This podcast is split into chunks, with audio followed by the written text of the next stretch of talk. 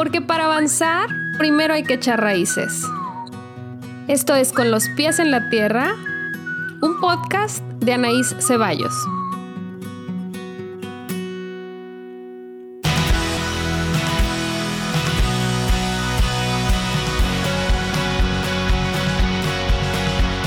Este es el episodio número 29 de Con los pies en la tierra. Hola, ¿cómo están? Bienvenidas una semana más al podcast. Yo digo bienvenidas, ya saben que hablo en femenino, pero bienvenidos también los hombres que nos escuchen. Siempre son bienvenidos en este espacio. Y esta semana tengo sorpresa porque tengo doble invitada, no solo una, sino dos. A mí me encanta invitar gente. Yo sé que ustedes que nos escuchan a veces me cuentan que les parece ameno escucharme, pero a mí no me parece muy ameno hablar sola. Entonces a mí me encanta invitar a mis amigas y a mis conocidas y a la gente que admiro y aquí las junté porque las admiro y las conozco y son mis amigas las dos. Entonces, ellas aquí las voy a dejar que se presenten porque a mí no me gusta eso de decir, ella es tal y hace esto, me gusta que ustedes platiquen, pero bueno, sin más preámbulo, aquí están Adriana y Gris. Eh, empezamos por Gris. A ver, Gris, dale, cuéntanos quién eres, bienvenida. Hola, muchas gracias. Feliz de compartir con ustedes y bueno, aparte de hacer este, este challenge de tres, creo que se va a poner muy padre.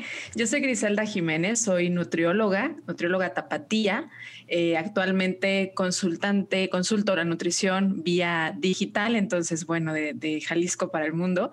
Y aparte, eh, bueno, me encanta dar voz a la nutrición, entonces tengo un podcast que se llama Ser Nutritivo Podcast. Para mí, la nutrición es algo que debe nutrir al ser completo, entonces estoy súper consciente de que no solo se trata de lo que comemos, sino de cómo nos alimentamos también emocionalmente y espiritualmente, y eso es lo que me encanta hablar, y por supuesto también de lo que nos llevamos a la boca, pero con el fin de nutrirnos. Entonces, esa soy yo. Muy bien, me encanta, me encanta tu trabajo y ya he tenido el honor de ser invitada tuya en tu podcast, así que ahora te regresé la invitación pero qué gusto poder compartir aquí en grabación para que los demás nos escuchen. A mí se me hace como que les abrimos la puerta un poquito a esos chales que nos aventamos en privado, ¿no? De mensajearnos o de cuestionarnos cosas. Se me hace muy valioso que nos escuchen así porque eh, intento que el formato de mi podcast sea muy informal y muy así de que nos escuchen platicar y cómo reflexionamos desde nuestra práctica clínica, pero también muy a título personal, ¿no? De qué sentimos, qué pensamos en torno a temas y bueno, ahorita les presentaré el tema que elegí para invitarlas, pero ahora escuchamos a Adri. Muchas gracias, Gris. Adelante, Adri. Ay, hola Anaís, hola a todos, muchísimas gracias por, por invitarme. Cuando Anaís me dijo, o sea, es con Gris y, y conmigo, dije, bruto, porque pues literalmente, como dice Anaís, o sea, son los mensajes que nos aventamos, las discusiones que nos aventamos ahorita pues por la vía digital y pues es un gusto igual estar aquí con ustedes. Eh, yo soy maestra en ciencias en nutrición, yo me dedico principalmente a, la educación en nutrición y cómo con esa educación se puede llegar a cambiar el, comportamiento también eh, por, por medio digital y también me he dedicado un poco a eh, a la nutrición un desde el punto de vista académico, pero pues siempre llevado como de la mano con cosas muy prácticas que pues la gente puede realmente entender y quitarle como ese misterio que está como detrás de la nutrición a veces. Y yo siempre les digo, es que el secreto es que no hay secreto, o sea, ese es el secreto de la, de la nutrición. Entonces, pues encantada de pasar esta plática a gusto con, con, ustedes y con todos los que nos escuchan. Sí, muchas gracias. Gracias a las dos por aceptar la invitación. Y justo eso, ahorita que lo decías así de cómo simplificas o intentas simplificar cualquier tema relacionado con nutrición para tus seguidoras, tus, tus clientas, tus pacientes, eh, igual Gris, y yo creo que estoy en la misma circunstancia y en distintos temas y con distintos invitados vamos al mismo punto, ¿no? Cada vez más se trata de compartir información y hacerla llegar a todo el mundo. Que cada vez el privilegio que tenemos muchos de tener acceso a estudios superiores, a posgrados, a gastar en nuestra salud y poder dar con los profesionales indicados para cada una, eh, llegue a más gente. A lo mejor habrá gente que no puede ir a consulta con Gris o conmigo o con Adri, pero que al escucharnos se queda con algo, va teniendo noción y van aprendiendo cosas. Y así en cada área, por eso, aunque mi podcast está más inclinado hacia lo emocional y mi práctica 100% va hacia allá, sí trato de cubrir muchos temas, no solo quedarme en uno o solo en las emociones y solo invitar psicólogos, porque así como Gris dice que le gusta abarcar la nutrición desde muchos ámbitos y por eso su podcast no es solo hablar de nutrición, sino todo lo que tiene que ver con. Igual yo hablo de emociones en este espacio, pero siempre invito profesionales de la salud, eh, casi siempre, a veces de la educación, etcétera.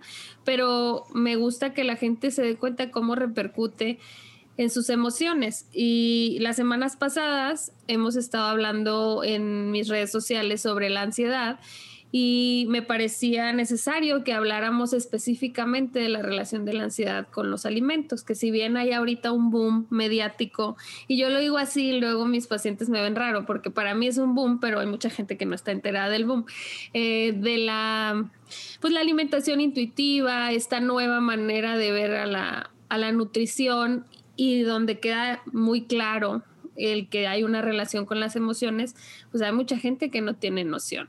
Y ahorita que empecemos a hablar más a fondo lo veremos, pero yo creo que podemos coincidir las tres en que la mayoría de la gente común que no ha estudiado al respecto de la nutrición, pues no tiene tanta idea de la relación o de la repercusión de su alimentación con su estado de ánimo. Pareciera lógico para nosotras que nos dedicamos a esto ustedes desde una perspectiva y yo desde la otra, pero siempre vamos a las mismas preguntas. ¿Qué estás comiendo? ¿Cómo duermes? ¿Cómo te sientes? Tu calidad de vida en general. Pero quien no tiene idea, pues va al médico y pide un tratamiento y se olvida. Y la verdad es que creo que tenemos ahí mucho que decir al respecto. No, no tenemos nada en contra de los tratamientos pero queremos que todas las personas que nos escuchen y todo a quien llegue nuestro trabajo tenga más idea y más herramientas, que a final de cuentas es lo que queremos brindar, ¿no? De cómo mejorar su relación con su alimentación y con su estado de ánimo. Entonces, empezamos por hablar de la ansiedad. Ya he, he mucho yo sobre el tema, no me voy a poner a conceptualizarla a detalle, pero para quien nunca me ha escuchado, que no creo, pues estamos hablando de una reacción que, que se da ante un estímulo externo o a veces una situación cognitiva, puede ser interna, puede ser una idea, eh, y eso te, te, detona una reacción fisiológica casi siempre, eh, ideaciones, reacciones gástricas, son muchos tipos de reacciones, todos relacionados con un estado de alerta generalizado.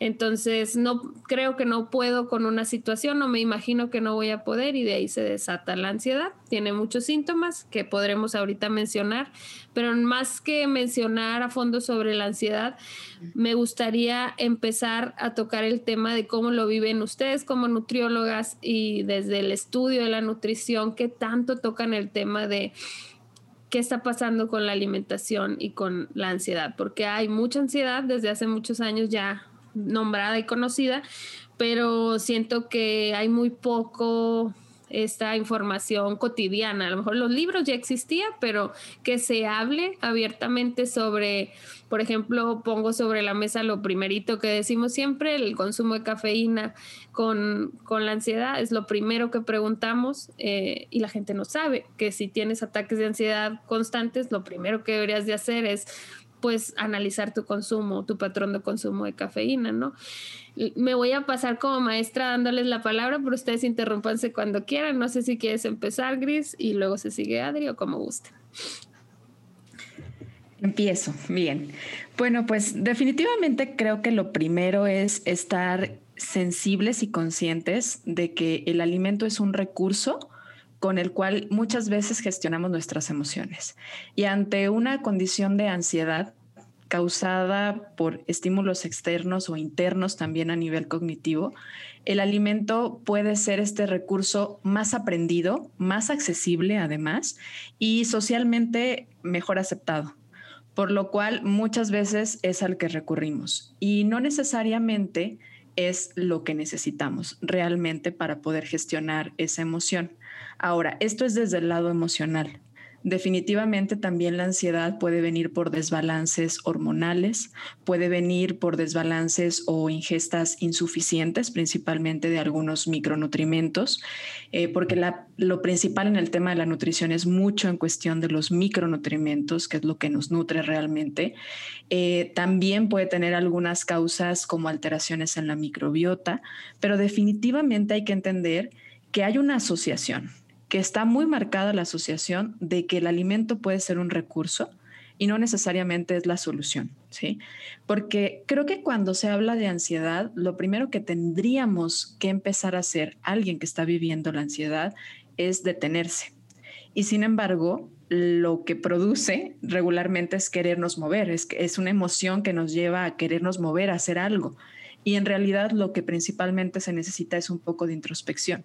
Es difícil, obviamente para esto se requiere varios recursos, varias herramientas que se trabajan en la terapia para poder hacer un cambio en esta conducta, porque de lo contrario el alimento pues nos va a ayudar tal vez en su momento a gestionarla, pero también puede ir haciendo un círculo vicioso en el que va engrandeciendo más el problema, porque de alguna forma nos gestiona, pero no soluciona. ¿Sí? Entonces, sí hay que comprender, y creo que esto es vital, que hay que buscar si el origen es genuinamente emocional o el origen es fisiológico, porque muchas personas están trabajando solamente de manera aislada una de estas y a veces puede ser la, otra o a veces puede ser un conjunto. Entonces, en muchas ocasiones, la falta de un diagnóstico oportuno de desbalances hormonales, de deficiencias de micronutrientes, de alteraciones en la microbiota, que está extremadamente asociada por el eje intestino-microbiota con cuestiones de neurotransmisores, puede ser la causa de que esta persona no pueda trabajar de mejor manera, aún con todas las herramientas emocionales, gestionar mejor el tema de la ansiedad. Así es, estoy completamente de acuerdo y, la primera parte que, que, describes, la parte emocional, creo que es la que socialmente es más conocida. La gente dice, sí, como por ansiedad. Ajá, pero qué tal que no fue así, qué tal que empezó al revés y nunca te lo habías planteado. Muchísima gente que recibo yo en consulta y supongo ustedes igual, eh, con, no sé, por decir un ejemplo, resistencia a la insulina o síndrome de ovario poliquístico, están como con una venda en los ojos y no voluntariamente, sino que están convencidas de que están comiendo de manera ansiosa y por eso no pueden bajar de peso. Y la realidad es que muchas veces no es eso, que falta un buen diagnóstico, un buen tratamiento y con una endocrinóloga que no se enfoque solo en sus laboratorios, sino en toda la el escenario clínico y que haga mancuerna con una buena nutrióloga que igual no esté solo enfocada en el índice de masa corporal o el porcentaje de grasa. Entonces, son cosas como ingeniería, les digo yo a mis pacientes, que es eh, pues un poco más complejo y por eso nos tardamos y por eso es un proceso un tanto lento, aunque se ven resultados fantásticos a corto plazo, pero para dar con el buen diagnóstico y para dar con los profesionales adecuados, pues sí es tardado. Entonces, eso que mencionas es muy cierto. Hay cuadros de ansiedad generados por deficiencias o incluso ahora eh, derivados de secuelas de COVID que es bien fácil que se nos vayan a los profesionales y no es porque seamos malos profesionales, sino que necesitamos como poner una lupa muy específica que no siempre tenemos a la mano y a veces te llegan con otras cosas, no sé, a ustedes les pueden llegar con cuatro o cinco padecimientos y a nosotros igual y ahí se nos va. Y pues la ansiedad es, es como un monstruo, les digo yo. Entonces es, es algo tan difícil a lo que hay que enfrentarse que, que es lo primero que queremos este, solucionar pero a veces no vemos, ¿no? Como el panorama grande como profesionales, digo. Entonces sí, creo que es muy importante eso que dices y, y me gustaría que Adri nos, nos cuentes un poquito al respecto de eso o de lo que tú quieras, pero a mí me gustaría como que para quienes nos escuchan, tengan idea, porque los macronutrientes y los micronutrientes eh, suenan como grandes y chiquitos, pero no, la población en general no tenemos mucha noción de qué hablamos o de qué hablan ustedes al decir macro y micronutrientes, cómo se miden o, o qué uno debe llegar y decir, oiga, revísenme por ahí, o ustedes siempre lo consideran, cómo es eh, para gente común como nosotros, no, no para ustedes. Sí, claro, bueno, o sea, de, entrada, eh, ahorita todo lo, que comenta eh, Gris es completamente cierto lo que pasa, o sea, como el, el, alimento realmente, pues como su palabra lo dice, ¿verdad? Es un alimento para que la persona pueda pueda funcionar. Entonces, cuando escuchamos hablar de estos macronutrimentos y micronutrimentos en grandes rasgos, porque tampoco es algo que Em, se deba dominar por alguien que no se dedica a esto que sea su, o sea, que no sea su profesión, pues es cómo distribuimos un requerimiento energético de acuerdo a la estrategia nutricional que se planteó para cierta persona dependiendo de n cantidad de factores y lo distribuimos ¿no? entre los macronutrientes, proteínas, grasas y carbohidratos y esos a su vez van a tener ciertos micronutrientes y como dijo Gris son indispensables. Estos van de la mano porque los micro van a ayudar a metabolizar a los macro. Ahora, ¿qué, y, un punto quiero retomar lo que decía Gris, la parte, eh, el origen fisiológico. O sea, muchas veces creo que ya por todo esto que comentabas, Anaís, al principio de tanta información, que en realidad información sobre alimentación pues siempre ha habido, ¿no? Ahora pues creo que es exponencial, ¿no? La información que, a la cual tienen acceso las, las personas y a veces por esta pues digamos, info obesidad que existe, o sea, es demasiada información, las personas llegan a hacer ciertos juicios que dicen, no, pues es que yo como mucho porque me da ansiedad y al final si se hace una buena evaluación nutricional te das cuenta que es que le falta cierto macronutrimento o cierto micronutrimento. Y es, es muy importante el, el saber cómo nuestro cuerpo está diseñado también para detectar esos nutrientes, o sea, el cuerpo necesita N cantidad de proteínas y hasta que tú no le des esa N cantidad de proteínas, te va a seguir dando hambre y hambre y hambre y entonces la persona dice, ah, bueno, es que tengo ansiedad y por eso siempre tengo hambre. Cuando realmente pudo haber sido un, pequeño ajuste en su, en su alimentación eh, y poder eliminar el factor físico, ¿verdad? Obviamente, porque obviamente están todos los factores emocionales, pero una vez que tengamos esos factores fisiológicos controlados, y se puede hacer mucho, yo creo que hay mucho que hacer desde ese, eh, desde ese punto de vista ahora que hay tantas variantes ¿no? de, alimentación eh, y que muchas veces pues no es la adecuada para ti y tú por alguna razón te, te, sumerges en ese tipo de alimentación, pero resulta que pues no va contigo y, y tienes, sigues teniendo como estos pues sí, señales de hambre o de que eh, no sientes esa saciedad y a lo mejor es nada más por un pequeño ajuste por ahí y entonces eh, una buena evaluación nutricional pues obviamente que te ayuda a que tengas esos, esos, requerimientos cumplidos y entonces puedas hacer la parte, la parte emocional. Sí, muchas gracias. Y sí, como dices, con un análisis de un profesional, eh, que tiene claro lo que tu cuerpo necesita, tus características, eh, toda, toda tu, que ya en consulta analiza como, ah, tú eres esta persona, este es tu estilo de vida, estas son tus circunstancias, tus antecedentes y ahorita nos pueden platicar un poco más al respecto a manera general de cómo, qué se necesita saber y por qué no es el test en línea el que nos va a decir, ah, necesito tanto o esta tan famosa. Yo, yo nunca, en mi largo repertorio de dietas, nunca me tocó hacer keto, porque keto ya se puso, bueno, seguro sí lo hice, pero no se sabía que se llamaba así, o sea, yo no sabía. Eh, pero ya cuando la moda keto no me tocó, porque yo ya estaba más allá del bien y el mal en cuanto a las dietas. Pero me tocó meterme a un grupo de dietas keto que existe en Facebook de muchísima gente. No me acuerdo qué paciente me dijo que estaba ahí, me metí a ver de qué se trataba.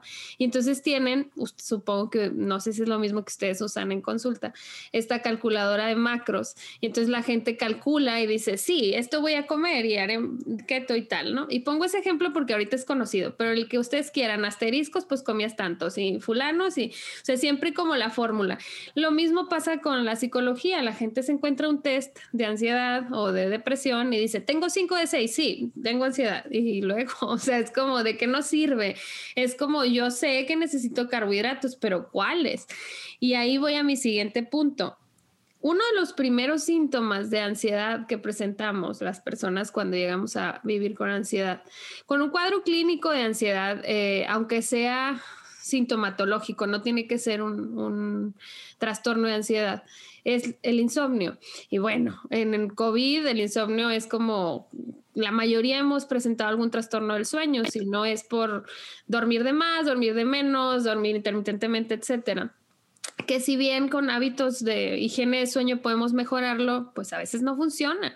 Y a veces incluso con alimentación y con medicamento tardamos mucho en restablecerlo pero la gente no sabe. Entonces ya para cuando llega a urgencias, que generalmente así es el caminito, eh, empiezan con insomnio, luego tienen más sintomatología, este, sudoración, desmayos, eh, taquicardia, etcétera. Generalmente van a urgencias porque se sienten tan mal físicamente que piensan que tienen algo grave y ya después de mucho estudio los mandan conmigo o con cualquier eh, profesional de la salud o ahí mismo les prescriben un ansiolítico, pero ya después de mucho tiempo y muchas vueltas y gastro y cardiólogo y muchas cosas y oiga, no tiene nada.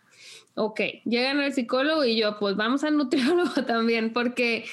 Eh, vamos viendo eso. Yo les digo, a ver, tu cuerpo está cansado, tu cerebro también y está luchando. O sea, el, cerebro está en, aterrado queriendo salvarte porque piensa que estamos al borde de la muerte. Y tú quieres hacer keto o quieres hacer X, la dieta que sea que se le ocurrió a la persona porque tiene kilos de más, porque la pandemia o porque tuvo bebé o porque está lactando lo que ustedes quieran. No se puede. O sea, yo les digo, por más que lo hagas al pie de la letra, no va a funcionar y tú vas a empeorar y tu estado anímico va a empeorar y tu cuerpo se está, eh, pues no me gusta decir descompensando porque es una de las palabras más mal usadas, pero bueno, sí, o sea, estás haciéndote daño, igual que el ejercicio. Oye, no duermes ni cuatro horas en la noche y quieres levantarte a hacer CrossFit, le estás haciendo daño a tu cuerpo. Y yo no soy entrenadora profesional de años ni soy nutrióloga, pero pues algo he estudiado y un poco y he ido con muchos profesionales. Y de parte de mi responsabilidad es esa, dentro de la psicología de la salud, que es mi, mi especialidad sí estudiamos de todo el estilo de vida y sí les decimos, a ver, necesito como que subrayes esto. Si tú no me duermes más de seis horas, si tú no estás consumiendo carbohidratos, porque hay mucha gente que no hace ninguna dieta, pero ah, ya no como pan, ya no como arroz, ya no como frijol, ya se quitan todos los carbohidratos pues tu cuerpo no entiende qué está pasando, les digo yo, porque tu cerebro está angustiado, no sabe por qué, y tu cuerpo está con hambre, básicamente, o sea, todo el tiempo tienes hambre, pero te estás aguantando, ¿no? Entonces, me gustaría que, que vayamos por ahí. Ahora me voy a ir al revés. Adri, cuéntanos un poco de esa relación del sueño y la nutrición en general, no solo la ansiedad, ¿no? Pero cómo, cómo repercute la calidad de sueño que tenemos en cómo metabolizamos los alimentos. Eh, bueno, pues créeme que eh, es muy padre coincidir también con profesionales de la salud que, que ven también al, al ser humano en forma integral, ¿verdad? Porque ningún tratamiento, ya sea terapéutico, nutricional, puede funcionar si no está la otra parte. Entonces, me parece eh, pues muy padre que tú te toques con tus pacientes, o sea, que, que siempre les, les, pongas ahí, o sea, es, está el tratamiento terapéutico, pero si tú no haces esto, pues no va a funcionar. Y bueno, pues la parte del sueño, eh, siempre, o sea, creo que está eh, muy estigmatizada, ¿no? De que es que pues hay que, entre más trabajes, es, es mejor. Y, y, pues alguna vez yo también estuve en ese tren, yo creo, en mis, en mis 20, seguramente ahí estaba trepada. Y, y la verdad es que ya, pues se sabe, o sea, para empezar, es una necesidad fisiológica causar. Y siempre es como que creo que el, el, error ahí que traemos de concepto es que, no, pues te duermes y no pasa nada. No, ¿cómo que no pasa nada? O sea, es cuando los procesos fisiológicos están al, o sea, la síntesis de proteína es en la noche. O sea, hay muchas cosas que pasan en la noche eh, que tu cuerpo necesita llevar a cabo.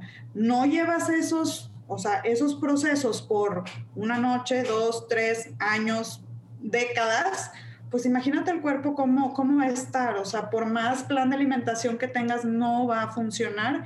Y pues la otra parte es de que está, o sea, ya están muy estudiados los mecanismos de cuando no estamos durmiendo bien, se disparan las hormonas del hambre, Pero ahora, esto no es que esté mal, o sea, nosotros le estamos pidiendo al cuerpo que esté despierto, por lo tanto, las hormonas del hambre van a incrementarse. Y entonces la persona diga, ah, no, es que, es que tengo un tema de ansiedad porque quiero comer. Bueno, pues habría que, que evaluar el, el sueño, porque si no se está dando, pues esas hormonas van a, estar, elevadas y desgraciadamente ese tipo de hormonas no se, no se estudian a nivel clínico. Esos son, o sea, esos marcadores que sabemos que existen y que se han hecho en investigación son precisamente para la investigación. Podríamos tener algún marcador ahí como la proteína C reactiva, pero al final ese es un marcador muy genérico que no es específico como, como de este proceso de, este, de alteración. Si le sumamos también los temas del ritmo circadiano, o sea, hay, somos un, ser diurno, día, noche, estamos diseñados para trabajar en el día y para descansar en la noche. Entonces, eh, creo que, por ejemplo, eso es muy común, pues, en, en, toda la gente, ¿no? O sea, que no respeta esas horas, esas horas de sueño y se van a traducir en más hambre y entonces es muy, se puede como confundir, ¿no? Con este otro tema de, de, la ansiedad, de que no, pues es que todo el día estoy ansiosa. Bueno, pues sí, pero a ver, regresemos, ¿no? ¿Cómo está el descanso? ¿Cómo está tu comida antes de cenar? Porque si cenas nada más lechuga, pues no es suficiente para tu cuerpo. En la noche tú como quiera tienes, eh, no estás haciendo actividad, pero sí tu cuerpo está trabajando, tienes un metabolismo activo.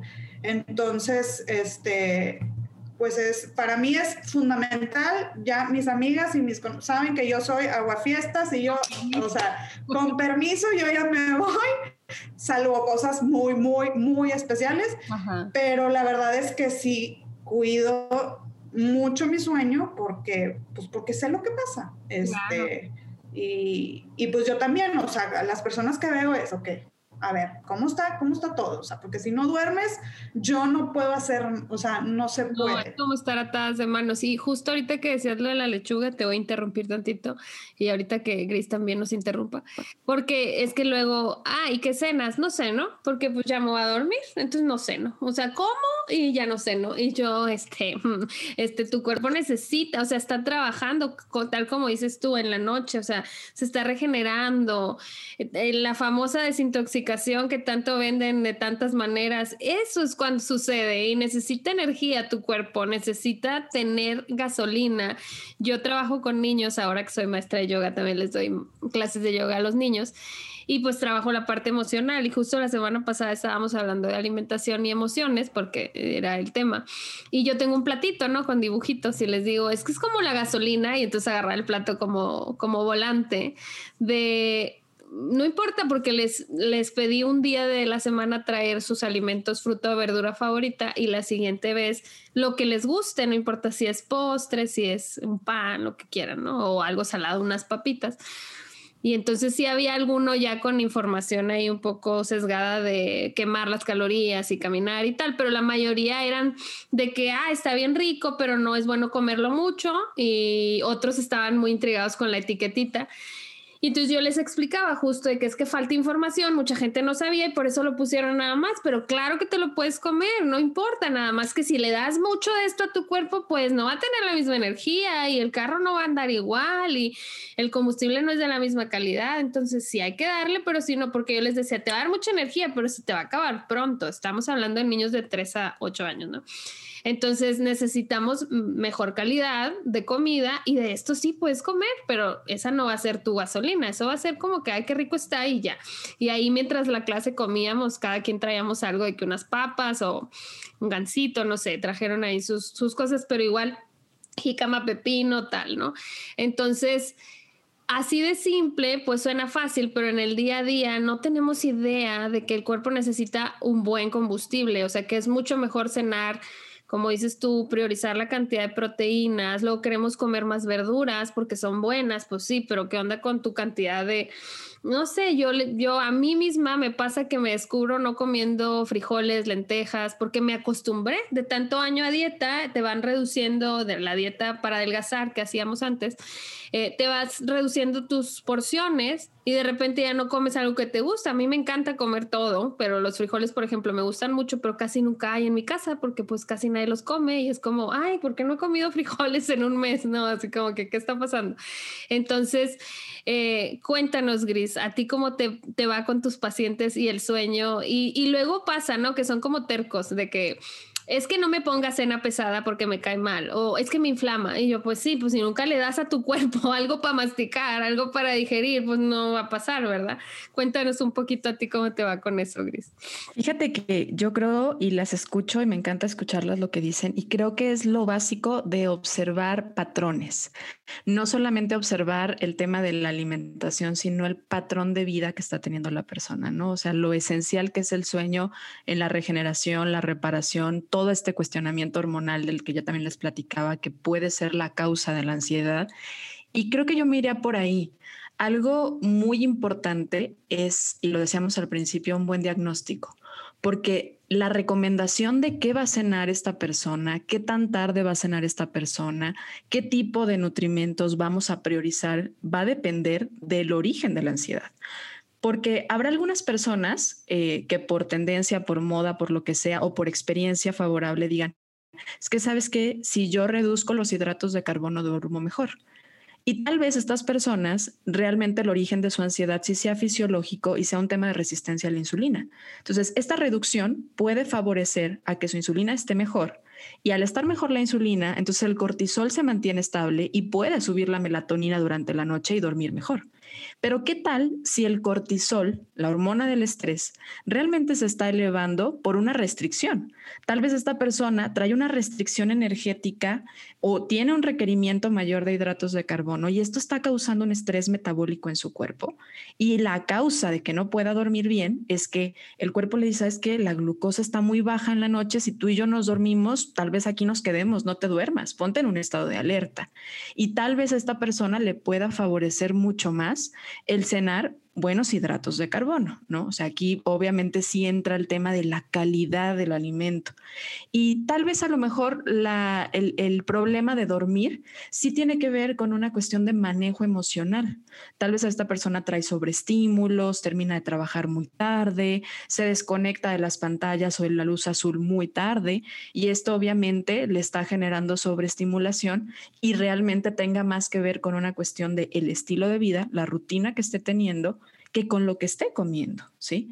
Entonces, creo que es lo vital de que en un tratamiento cada uno de, sus, de los profesionales que estén apoyando al, al, paciente vean el todo lo más que se pueda, porque bien lo decías, a veces es como necesitamos una lupa porque son tantas cosas y por supuesto que no se llega ni al diagnóstico ni a la intervención correcta en una sola sesión.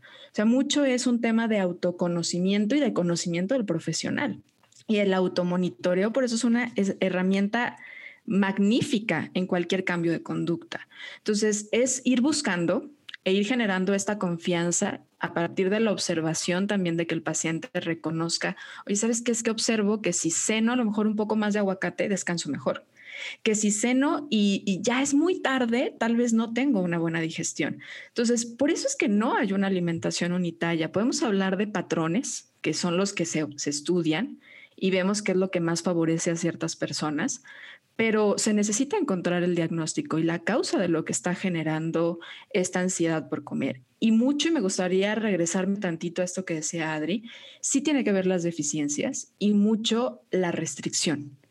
El hecho de que muchas personas relacionen a comer por ansiedad es el hecho que muchas veces se ha vivido en un periodo de restricción, de restricción, de prohibición, de, de, de, ver a los alimentos con esta moral muy marcada, esto es bueno, esto es malo, y entonces lo malo no lo como y si lo como me genera culpa y por lo tanto me genera estrés y entonces quiero comerlo con mayor deseo y necesidad.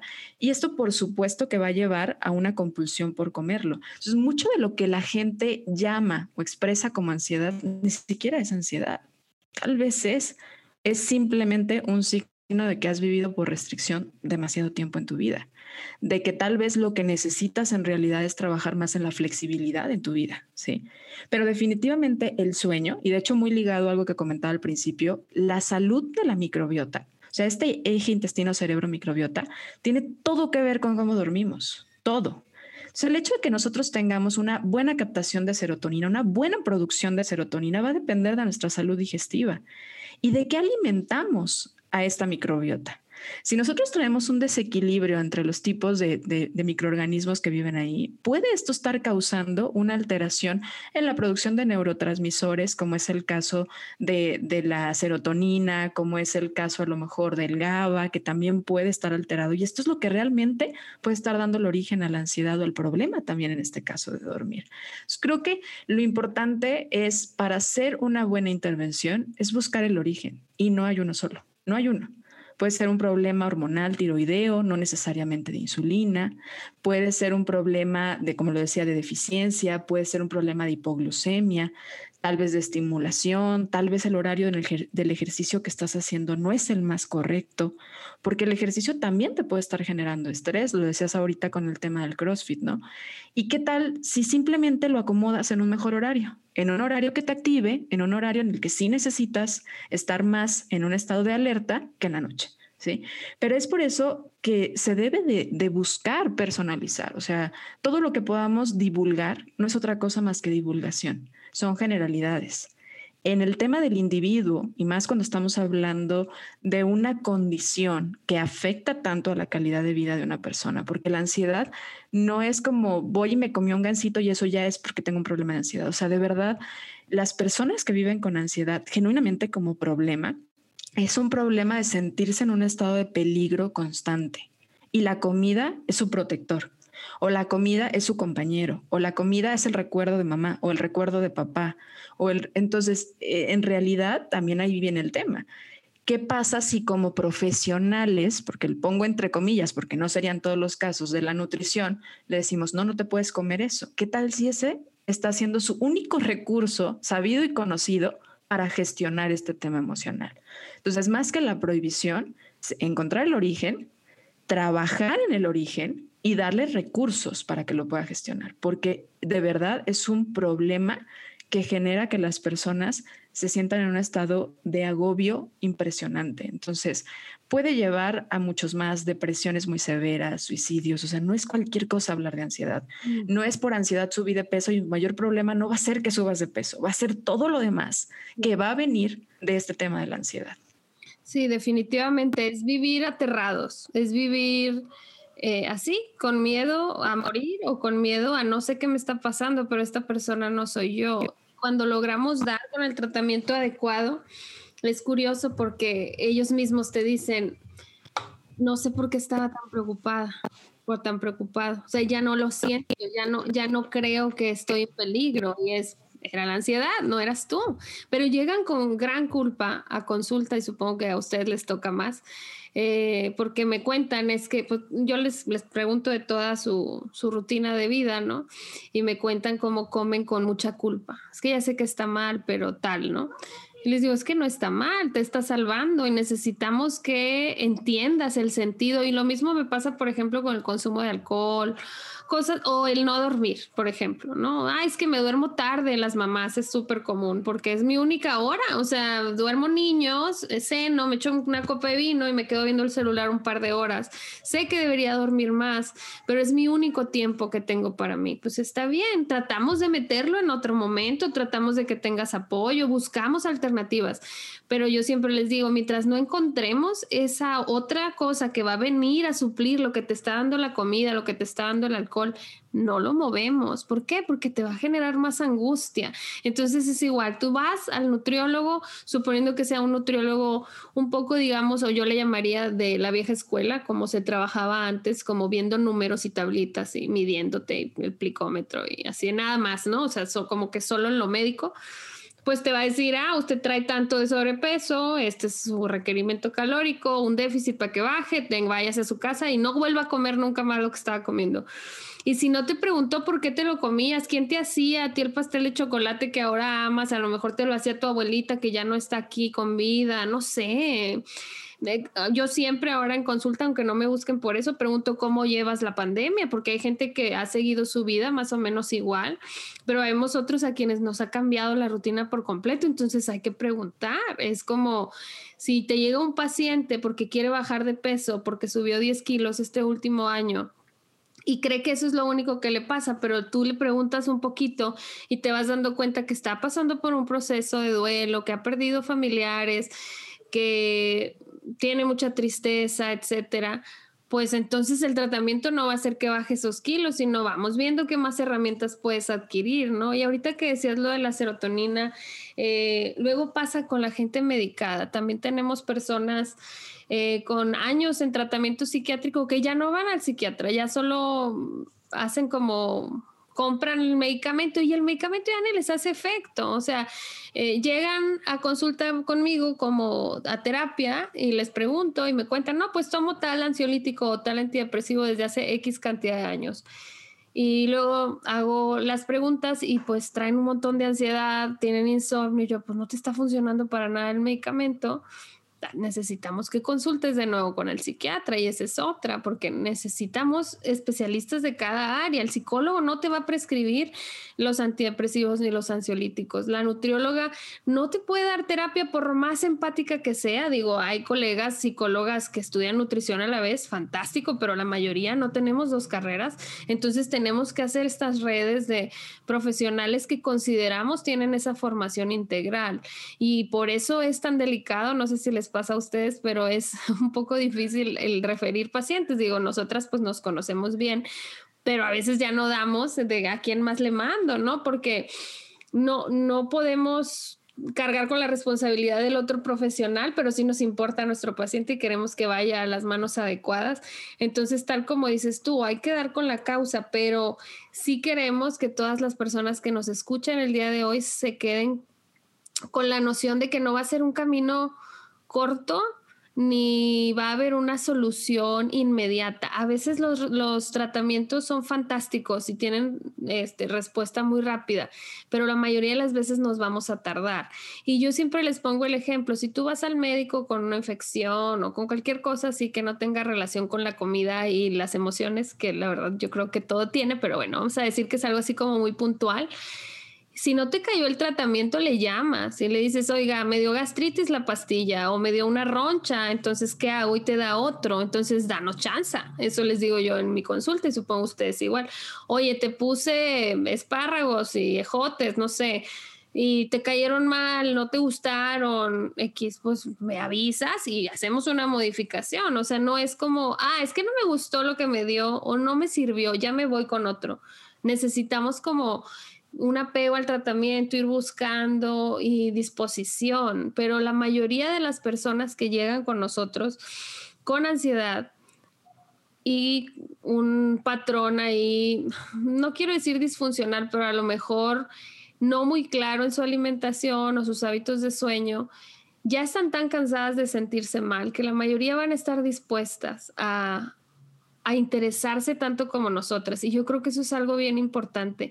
Se te tienen que notar las ganas, a ti como paciente o a ti como profesional.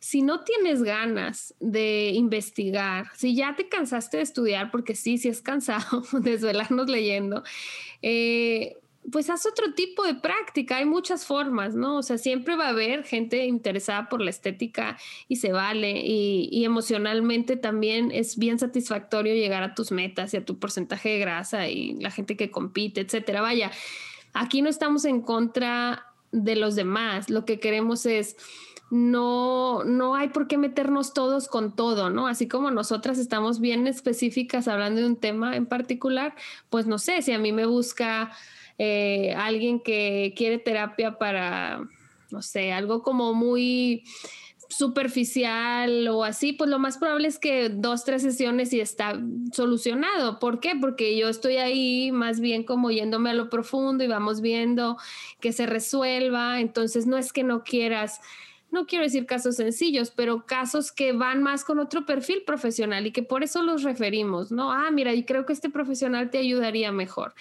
Entonces, sí me gustaría que quienes nos escuchan se queden con esa idea, pero sobre todo que vayan trabajando en su culpa. No es su culpa. Yo, yo creo que somos hijos de una generación, hijos e hijas de una generación que nos educó para creer que comer mucho está mal, que la comida rica es mala, que lo saludable sabe feo y que si comes sano estás flaca y si no, no. Eso no es cierto. O sea, hay todos tipos de cuerpos comiendo bien y hay todos tipos de cuerpos comiendo comida que no te nutre tanto y cada vez sabemos más profesionales que vemos más allá de la forma. Yo creo que la situación de trabajar en línea ha ayudado un montón en eso, porque pues nada se nos ve la cara. Entonces no estamos juzgando eh, cómo se viste o cómo camina o cómo qué tan firme tiene el cuerpo el paciente al entrar o nosotras mismas que, que también nos genera ansiedad el, el ser mostradas o ser vistas como, ay, la nutrióloga no está marcada o ay, la psicóloga también tiene obesidad. Entonces creo que esto ha ayudado, el que nos vemos los rostros, nos escuchamos, pero ya no estamos tan al pendiente o tan preocupadas, no sé, yo tengo muy mala postura al sentarme, pero pues cuando estás frente a una persona en vivo es como que, ok, te enderezas y tratas de no torcer tu cuerpo, ¿no? Y en la cámara pues te olvidas de eso, estás tú y platicas, ¿no? Entonces un poco eso, eh, Adri y Gris, cualquiera de las dos, la que quiera, o abran el micrófono a las dos, tampoco las quiero tener aquí como maestra regañada. Este, ¿cómo, ¿Cómo perciben esa parte, la culpa y el cómo sienten que el atracón y el comer compulsivamente, como fallé en el examen de la vida? Comí mal, eh, me porté mal, comí lo que no debía, cuando la verdad es que es fantástico. Bueno, yo amo comer y siempre les digo, qué bueno, qué bueno que lo disfrutes. Oye, te está llevando a una situación grave en que tu cuerpo te está diciendo no más porque esto ya no se puede. Ah, es que bueno que te atiendas, pero no hiciste nada mal. No sé cómo lo viven ustedes desde su lado.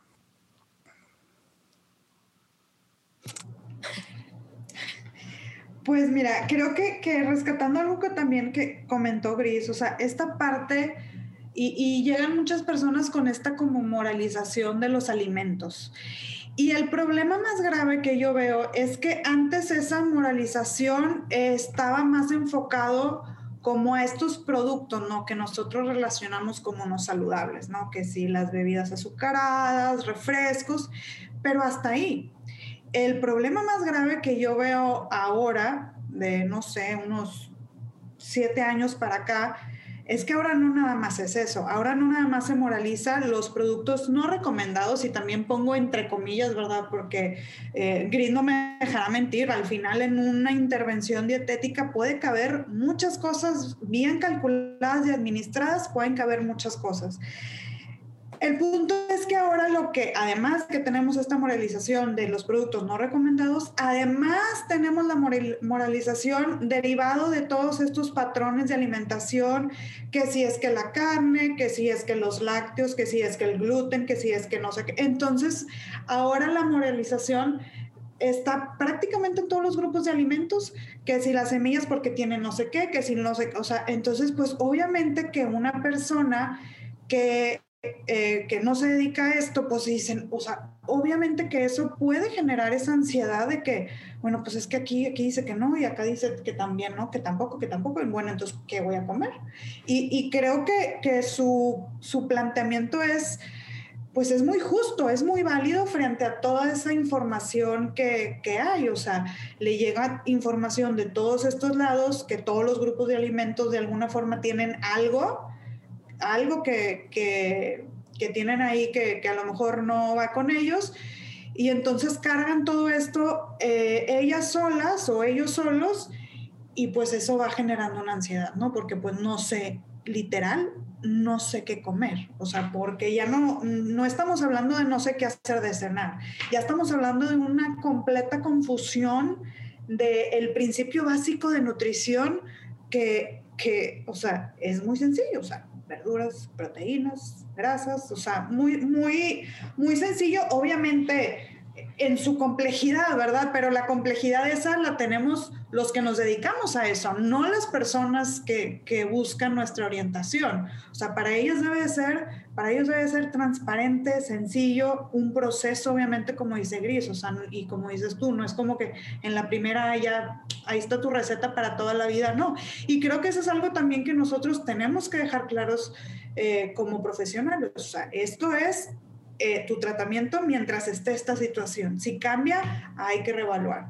Entonces, eh, bueno, esa parte de la moralización es algo que yo veo muy fuerte eh, sobre todo también, o sea, como les digo, ahora todos los grupos de alimento tienen algún detalle. Entonces, pues ante esta confusión, pues sí las personas que si ya de por sí traen algún tema emocional, aparte súmale todo esto, pues sí, sí es un gran problema. Y creo que como tú dices, nuestra generación traemos esa cultura como, pues de la dieta, ¿no? O sea, crecimos en esa cultura pero también veo una gran oportunidad, porque es esa gran oportunidad de que si ya pasó de generación de nuestros padres eh, a nosotros, pues nosotros la podemos cortar y que la próxima generación no venga todo, todo esto. Y, por ejemplo, el, ejercicio que tú platicabas con tus hijos con, y los niños eh, del, del yoga, o sea, muchas veces o sea, creen que mis hijos nada más comen lechuga. Claro que no. Y a veces también como es en ese ejercicio es,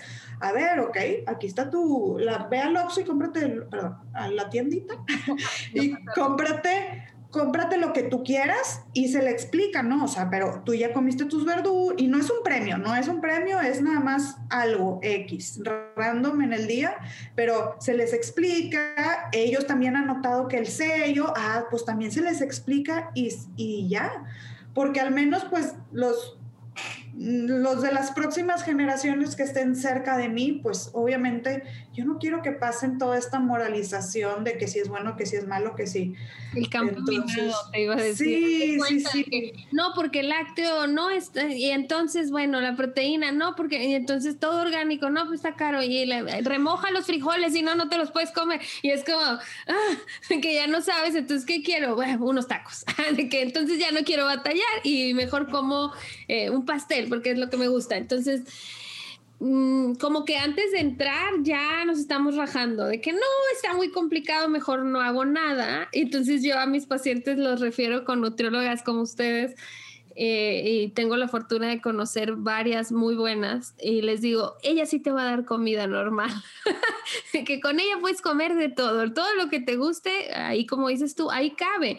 Oye, traes una situación, no sé, diverticulitis, traes eh, una situación como muy compleja, gástrica o un tema de ansiedad demasiado, oye, pues no, no puedes comer todo lo que quieras ahorita, pero este tratamiento va a ayudar a que, como dice Gris, tu microbiota se restablezca y entonces te vas a sentir fantástica y a partir de ahí vamos metiendo lo que ¿qué te gustaba, el, ah, el refresco, ok, te puedes tomar uno, vamos metiéndolo y así, pero tienen esa apertura. No tenemos nada en contra de los profesionales que cada uno está en su área de el veganismo o la alimentación alcalina, que es otra tendencia y así. No decimos que no lo hagan, qué bueno que les funcione, pero aquí estamos hablando de la salud, así como un camino, y ahí cabe todo. Entonces aquí no satanizamos, no decimos, ay, muy malos que decidieron ser vegetarianos porque no tendrán tal, no, cada quien toma sus decisiones, pero si tú que nos estás escuchando dices, yo pensé que era mi culpa tener hambre y ahora que sé que tiene que ver con el sueño, o yo pensé que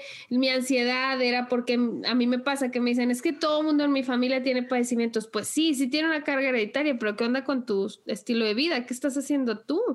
Porque, y bueno, ahí luego ya nos metemos con la nutrigenómica y tal, y entonces aquí nunca acabamos de hablar, pero sí hay una gran carga eh, de historia en nuestros genes, pero el estilo de vida no es lo más poderoso que tenemos y además lo podemos cambiar todo el tiempo. O sea, eso es, claro, no va a ser un cambio de un día para el otro, pero si nos vamos convenciendo de esto, ¿para qué lo quiero? Porque deja de cumplir la función y justo lo que hablábamos hace rato, a ver, la comida eh, industrializada, los alimentos industrializados, ¿de qué nos sirven? ¿Qué nos dan? ¿Qué nos recuerdan? Yo creo que todas las familias mexicanas tomamos refresco en casa de nuestros abuelos, o por lo menos el 90%, ¿no? A mí sinceramente ya no y me gusta, hoy estaba reflexionando en eso, pero hubo una época en mi vida en que para mí era lo máximo tomarme el refresco y qué rico y lo disfruté un montón. No digo nunca probarán mis hijos el refresco, pero como en mi casa no hay, pues no toman. Pero a lo mejor el vino o la cerveza sí la van a tomar porque en mi cultura hay más comer con, bebidas alcohólicas, que tampoco es lo mejor, pero cada familia va tomando sus decisiones y está bien. Es justo eso que queremos que quienes nos escuchan y quienes hoy decidieron regalarnos su tiempo sepan que la ansiedad no es solo la ansiedad y que la obesidad y que la comida industrializada me gusta por esto, no es la adicción al azúcar como luego le dicen, no es el la falta de autocontrol y entonces vienen a terapia a trabajar su autocontroles. Vamos viendo de qué se trata, pero no estás mal tú. No sé por qué, no sé en qué momento pasó, pero los pacientes al menos al psicólogo llegan sintiéndose culpables por estar mal.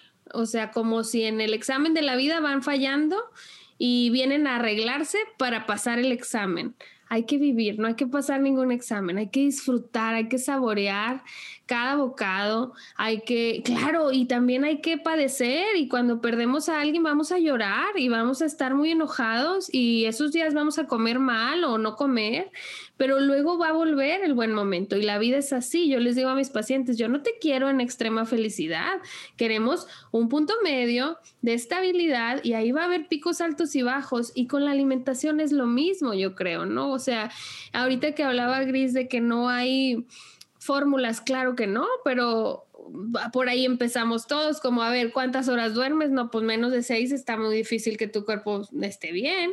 Igual el café, oye, si nos tomamos cuatro tazas de medio litro al día, pues, ah, se me hace que cuánta agua estás tomando si todo tu líquido es café.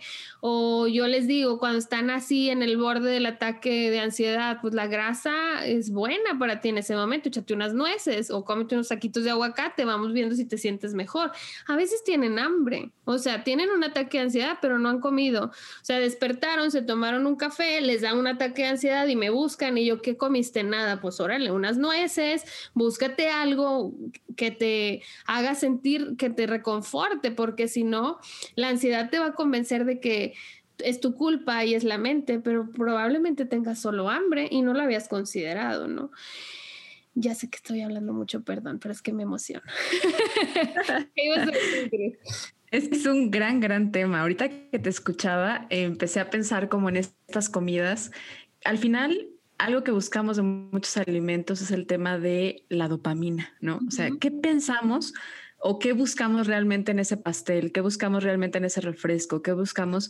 Los alimentos no solamente nos producen emociones como tal, sino que esa emoción también viene de unos neurotransmisores y hay alimentos que son estimulantes, estimulantes que nos producen justamente dopamina. Entonces, es normal que los busquemos y creo que eso es lo primero que tendríamos que empezar a normalizar. Yo creo que mucho de lo que tenemos que hacer es empezar a cambiar el diálogo. Ahorita que decía sobre la culpa. ¿Llegan con culpa? Sí. ¿La hemos fomentado? Sí. Mucho creo yo que los profesionales en el tema de la nutrición la hemos fomentado porque nos hemos equivocado sobre lo que es la nutrición, a mi criterio. Para mí la nutrición es, es, es, agregar, es dar, es abonar, es más un sinónimo, más parecido a esto que realmente hay que quitar, que a prohibir. Definitivamente habrá situaciones o condiciones en donde habrá alimentos más favorables que otros. Y creo que en la generalidad cabría decir siempre que lo que principalmente necesitamos son alimentos saludables que son los naturales, ¿no? Esos son los que podríamos decir en su mayoría como saludables, aunque ni siquiera podríamos generalizar tampoco que lo saludable es todo lo natural. Pero mucho de las, de las deficiencias son de estas vitaminas, son de estos minerales, son de estos ácidos grasos que encontramos en los alimentos en sus versiones más naturales. Y caemos en la culpa porque hemos visto como la comida como está mal comer, aunque sea ocasional, una rebanada de pastel. ¿Y qué tal si esta rebanada de pastel fue tu salvavidas? ¿Y qué tal si esta rebanada de pastel o estas papas que te comiste te salvaron de una adicción de otro tipo? ¿Sí? Ahora, no significa que te abraces a este salvavidas todo el tiempo. Vas a tener que aprender a surfear la ola, vas a tener que aprender a nadar hasta llegar al final, eso es un hecho. Pero mientras tanto, ahí está tu salvavidas, ¿no? Mientras tú vas obteniendo estos recursos para poder nadar hasta la orilla y poder salirte de todo esto que te está inundando a nivel emocional. Y, y mucho es mejorar la calidad de lo que comemos mucho más allá que antes de quitar. O sea, si nosotros empezamos a meter un poco más de semillas automáticamente estamos metiendo un poco más de ácidos grasos de buena calidad. Automáticamente estamos metiendo un poco más de minerales como el magnesio, que son tan esenciales para la salud del sistema nervioso central. Si nosotros antes de prohibir o decirle al paciente no puedes tomar refresco, ¿qué tal si le damos otras opciones, otras ideas? Porque eso es nutrir, ¿no? Eso es dar, dar opciones de otras ideas, de otras bebidas que no sobreestimulen tanto su sistema nervioso. ¿Por qué es eso? Hay que entender que hay una necesidad, hay un sobreestímulo y al mismo tiempo hay una necesidad de algo más que te, que te haga sentir, ¿sí? Porque al final lo que buscamos en una condición de ansiedad es sentir para sentir que estamos bien. por eso buscamos cosas con tanto sabor, por eso buscamos cosas con, con tanto estímulo. Pueden ser a veces hasta alimentos con muchos edulcorantes. Entonces, una de las mejores formas de poder ir transicionando a poder nadar a esa orilla para que no te la pases agarrado del salvavidas todo el tiempo mientras estás en la ola o en la tablita de surfear es empieza a mejorar la calidad de lo que comes antes de quitar cualquier cosa. Mejora la calidad y automáticamente vas a ir necesitando menos de lo otro. Si tú vas necesitando menos edulcorantes, vas avanzando. Si vas necesitando menos cafeína para mantenerte estable a lo largo de tu día, vas mejorando. Si estás mejorando y adelantando una hora de tu cena porque estabas cenando a las 2 de la mañana, entonces definitivamente vas mejorando. Los pequeños pasos nos van acercando a esa orilla para que vayamos soltando poco a poco esa, ese salvavidas y, lo, y vaya siendo menos necesario. Yo creo que, que la idea de, de podernos quedar con que la nutrición es dar, es agregar antes de quitar, nos puede salvar mucho de, de seguir creyendo en la restricción, ¿sí? porque creo que la restricción ha llevado muchos problemas que hoy en día vimos la sociedad, muchos. Hace poco hablaba sobre la adolescencia y justamente yo es que la adolescencia es una etapa en donde vemos todos los problemas sociales reflejados en una parte de nuestra sociedad que está creciente. Entonces, ¿qué vemos en el adolescente? Ya vemos ansiedad. ¿Por qué? Porque estamos queriendo controlar todo, porque estamos queriendo controlar lo que comemos, lo que hacemos de ejercicio, los pasos que damos, las horas que dormimos y si empezamos a fluir un poco más, probablemente la ansiedad ya no tenga cabida en nuestro espacio, en nuestra vida. Y creo que es eso, empezar a soltar un poco el control. Al final creo que la ansiedad tiene mucho que ver con querer controlar. Y, y en el tema de la nutrición, si sigues enfocando tu nutrición a querer controlar, pues estás metiéndote en un círculo de vicio nuevamente, ¿sí? y, reafirmo mucho lo que para mí es el hecho de, de que la nutrición requiere ser personalizada. No hay un solo origen de todo. No hay un solo origen en la ansiedad. Y si no es un problema fisiológico, tratarlo desde el lado emocional. Y si ya se combinó, porque en la mayoría de los casos ya es mixto, hacer trabajo interdisciplinario. Y esto no significa nada más voy con el psicólogo, voy con el neurólogo, voy con el, psiquiatra, voy con... No, o sea, significa que además de que vayas, ellos van a tener comunicación. Porque si cada uno nada por su lado, no van a llegar hacia ti para ayudarte a salir de esa ola y llevarte a, a poder salir y tocar tierra firme, ¿no? Que yo creo que que al final es lo que deberíamos estar buscando con un paciente que tiene ansiedad. Claro, estoy completamente de acuerdo y siempre pienso en todas aquellas personas que nos escuchan que no tienen la posibilidad, tristemente, porque son la mayoría, somos pocos, sobre todo en este país. Sé que hay, hay personas que nos escuchan de otros lugares que a lo mejor tienen distintas posibilidades dada la situación. Eh, de salud pública en otros países, pero aún así no es tan accesible. En general, no tenemos acceso a estos equipos que, que, ahora hacemos esfuerzos y por eso las redes sociales yo las agradezco tanto por más que tengan sus lados negativos, porque hemos podido unirnos muchos profesionales y podemos trabajar en conjunto, etcétera. Pero si tú que nos escuchas no tienes acceso, en este momento dices, oye, no, la pandemia, el dinero, el trabajo, empieza por esto que te dicen Adriana y Gris. Empieza por buscar alimentos sencillos. Y ahorita que hablabas de, de ir como sumando, yo crecí en Sinaloa y pues allá es una zona agrícola muy, muy amplia.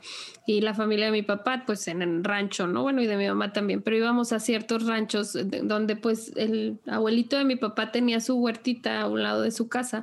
Comíamos acelgas, quelites, pues lo que ellos ahí siembran, ¿no? Y así se come en, en todo Sinaloa, por lo menos se comía antes mucho más. Y acá en Nuevo León, que es donde yo nací, pero crecí muy poco tiempo aquí, pues era muy árido. En ese entonces no había tantos supermercados gigantes ni nada. Entonces, pues la comida era muy básica, sin verdura casi, casi, ¿no? O sea, era muy poco porque pues había ganado, pero no había tanta siembra. No digo que no, pero mucha menos, ¿no? Mucho menos fértil la tierra de Nuevo León que de Sinaloa. Y son familias muy, muy longevas y muy saludables porque comían lo que había, pero comían bien, comían de todo, o sea, lo que había, pero frijolito no faltaba, no faltaban las hojas verdes y como te digo, para quien no conozca los, los quelites son como la maleza de la, de, la, de la cualquier siembra, pero son muy nutritivos. Entonces, eh, pues guisados saben muy ricos, o por lo menos a mí me gustan, y, y, es como sencillo de comer. Y si tú lo siembras en tu casa, también es fácil, ¿no? Pero a lo que voy es que no a que te pongas a sembrar quelites, sino que come lo que esté a tu alcance. No tiene que ser tan complicado. O sea, sí puede ser tomate, cebolla, chile para los mexicanos, eh, papa. Eh, no tienen que ser, ahorita pensaba en las coles de Bruselas, luego buscábamos el kale cuando se puso de moda, o cale, como le diga quien nos escucha, que a nadie nos gustaba, pero ahí estábamos tercos comiéndonos lo amargo y era como, ok, hago kale chips y tampoco nos gustaban. Bueno, les pongo parmesano, güey, no te lo comas. O sea, si no te gusta, no te lo comas. Hay muchísimos alimentos y eso es fantástico.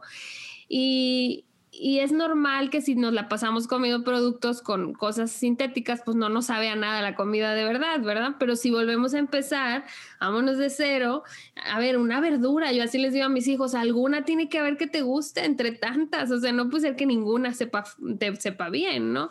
Entonces, como dices, empezar por ahí, empezar por sumar y por saberse entendidos y escuchados, no juzgados por nosotros que somos los profesionales. Que sabes que si llegas con Adri, que llegas con Gris, que llegas conmigo, jamás te vamos a decir, ay, qué mal que no te comiste los no sé cuáles que te dije, o qué mal que no dormiste, o qué mal que volviste a llorar. Jamás. Nosotras nunca vamos a estar ahí para juzgar. Y si alguna vez lo hemos hecho, reclámenos, pero no creo. Porque estamos aquí para acompañarlos, como dice Gris, en esa ola, en, en que se atrevan a creer en ustedes y el no creer en ustedes mismas no lo aprendieron solitas, es una cuestión social que venimos arrastrando y nosotras hemos estado ahí, seguimos saliendo de esa ola revolcona que tenemos todos, entonces estamos juntas en ese camino. Me gustaría, porque sé que ya he hablado mucho, que Adri eh, hagas tu cierre, lo que nos quieras comentar y antes de despedirte, por favor, que des tus redes, porque al principio no les dije, dónde las pueden encontrar para consulta, para que sigan ambas tienen muchísimo contenido de mucho valor. Sé que Adri tiene un curso, Gris tiene su podcast. No sé si vendes algún tipo de curso o algo así en línea, Gris, ahorita nos cuentas, pero según yo no, la consulta y el podcast es lo que sé que sí tienes. Entonces, Adri, para cerrar lo que nos quieras compartir y tus redes, por favor. Bueno, pues primero ha sido una delicia, la verdad, platicar con ustedes. Este, la verdad es que te, te, digo, Anaís y, y, a, Gris también han sido dos de mis pilares así en la pandemia, que no falta el WhatsApp o el Instagram o lo que sea, y estamos presentes, entonces ha sido un, un placer, la verdad, de estar con ustedes ahorita. Y pues, ¿qué, qué, qué quiero que se lleven? O sea, quiero que invitarlas, invitarlos a los que nos escuchen, o sea, que realmente la nutrición no tiene por qué ser motivo de ansiedad y si, si a ti te está generando ansiedad la alimentación o la nutrición, hay algo que requiere hacer ajustes y no es tu culpa, como comentamos. Y realmente esos ajustes pueden ser mucho más sencillos de, los que crees. Entonces, creo que está en nuestras manos como que tomar esa decisión.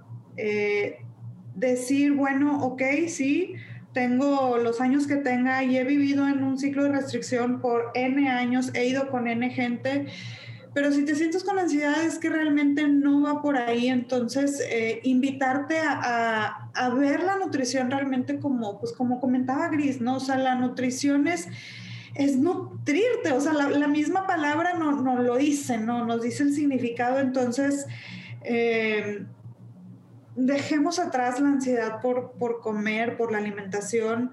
hay muchas cosas que se pueden hacer, entonces, si ya de por sí la vida es, pues es compleja, ¿no? ¿Por qué el, la alimentación tendría que ser otra, otra cosa, ¿no? Entonces, eh, pues yo encantada en mis redes sociales me pueden encontrar como eh, Adriana-Flores B. Ahí en mi liga, en mi perfil, pueden ver el curso que comentan ahí. Se está enfocado pues prácticamente hablar de estos conceptos como que, que a lo mejor nunca se nos explicaron bien. Entonces, es, digamos, una, una, opción como para ahondar un poquito más, pero tampoco sin meterte hasta el fondo. Es como que es, eh, yo lo, platicaba así, es como, es una herramienta para que puedas, puedas hablar el mismo idioma que tu nutrióloga. Entonces la vas a entender perfecto este, y todo va a ser mucho más fácil. Entonces, pues si quieren conocer un poco más de la alimentación eh, y, y, de la nutrición, pues pueden visitar mi página de Instagram, ahí está la liga para el curso. Y pues nada, agradecerla, agradecer a ambas, en verdad. este, son profesionales de la salud que yo admiro y a las dos les he dicho, o sea, son así, así quiero tener mi práctica, así, así, es mutuo, Es mutuo. Y sí, también, también consulta a Adri para quien guste. Ahí están sus redes. Yo de todas formas las dejo en la descripción del, del episodio y ahí las estaré etiquetando las dos. Pero muchas, muchas gracias. Y sí, necesitamos eh, ir aprendiendo todos los seres humanos sobre nosotros, porque básicamente es saber cómo funcionamos, ¿no? Entonces, yo siempre recuerdo esa frase del conocimiento es poder, necesitamos conocimiento y ese que, que es bueno para ti, no el que te persigue y te regaña, ¿no? Gris, vas. Bueno, pues a mí me gustaría cerrar. Espero no abrir otro tema extenso, pero creo que es importante que lo tomemos, porque hoy en día se habla mucho también de una estrategia. ¿Qué es eso? Es una estrategia, que es la alimentación intuitiva. Y me gustaría decir dónde sí cabe en el tema de la, de la ansiedad y dónde no cabe en el tema de la ansiedad. Como les decía, no todas las ansiedades vienen del mismo origen. Y la alimentación intuitiva como estrategia es una fabulosa forma de conducir a una persona que ha vivido en la restricción, en el control por mucho tiempo y que justo esa necesidad de controlar, que son muchos casos en el tema de la ansiedad, es lo que los está llevando. Pero donde no da oportunidad es si lo que está causando la ansiedad es un desbalance hormonal porque la alimentación intuitiva, este tema de lo que intuyo comer, de lo que conecta mi cuerpo, lo que mi cuerpo me manda, probablemente venga desde un disparador hormonal. Entonces, hoy, hoy se habla mucho de la alimentación intuitiva y es justo por esta necesidad que tenemos de soltar el control, porque durante muchas generaciones esto de querer controlar ha sido lo, lo que ha predominado, pero no vuelve a que no es en todos los casos. Entonces, habrá personas que a lo mejor digan, es que estoy intentando eh, ser un poco más intuitiva, pero ¿qué tal si tu intuición viene desde este desequilibrio y tal vez lo que te está llevando a tener esta compulsión por comer, esta necesidad por comer, por poner un ejemplo, mayor cantidad de hidratos de carbono venga de tu resistencia a la insulina.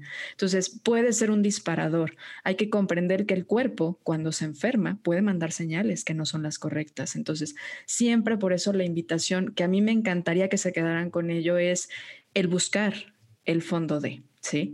No hay uno solo, no porque a alguien le haya funcionado algo significa que eso es lo que te debe funcionar.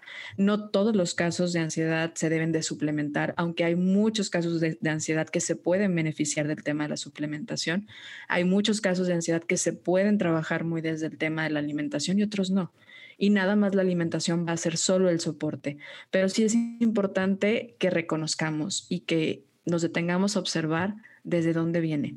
Si no, esto va a seguir y va a seguir porque estamos nada más viendo lo de arriba y hay mucho que ver desde el fondo.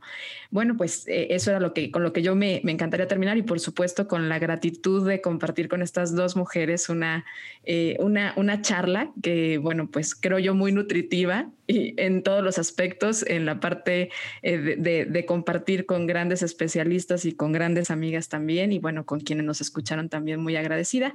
A mí me encuentran en, en las redes sociales como Griselda, nutrióloga gris, y como www.bodysante.com y en Facebook como Bodysante. Ahí nos encuentran y claro, también si les gusta la versión de audio, que me imagino que sí, por eso están por acá, encuentran Ser Nutritivo Podcast para también seguir nutriéndose en estos tres aspectos aspectos que les comentaba, física, mental y espiritual. Muy agradecida, Anaí, Anaís, y muy agradecida, Adriana, de poder compartir contigo este micrófono. Muchísimas gracias a las dos, un gusto. Yo siempre estoy hablando con ustedes o con quien invito y estoy pensando de que ahora las quiero invitar a hablar de otra cosa, entonces estoy segura que nos volveremos a encontrar por este medio y espero que quienes nos escuchen se queden con mucha mayor claridad de el inmenso mundo de, del trasfondo de la ansiedad y su relación con, con, la alimentación, que tiene muy poco que ver con la culpa y mucho que ver con buscar conocimiento, entender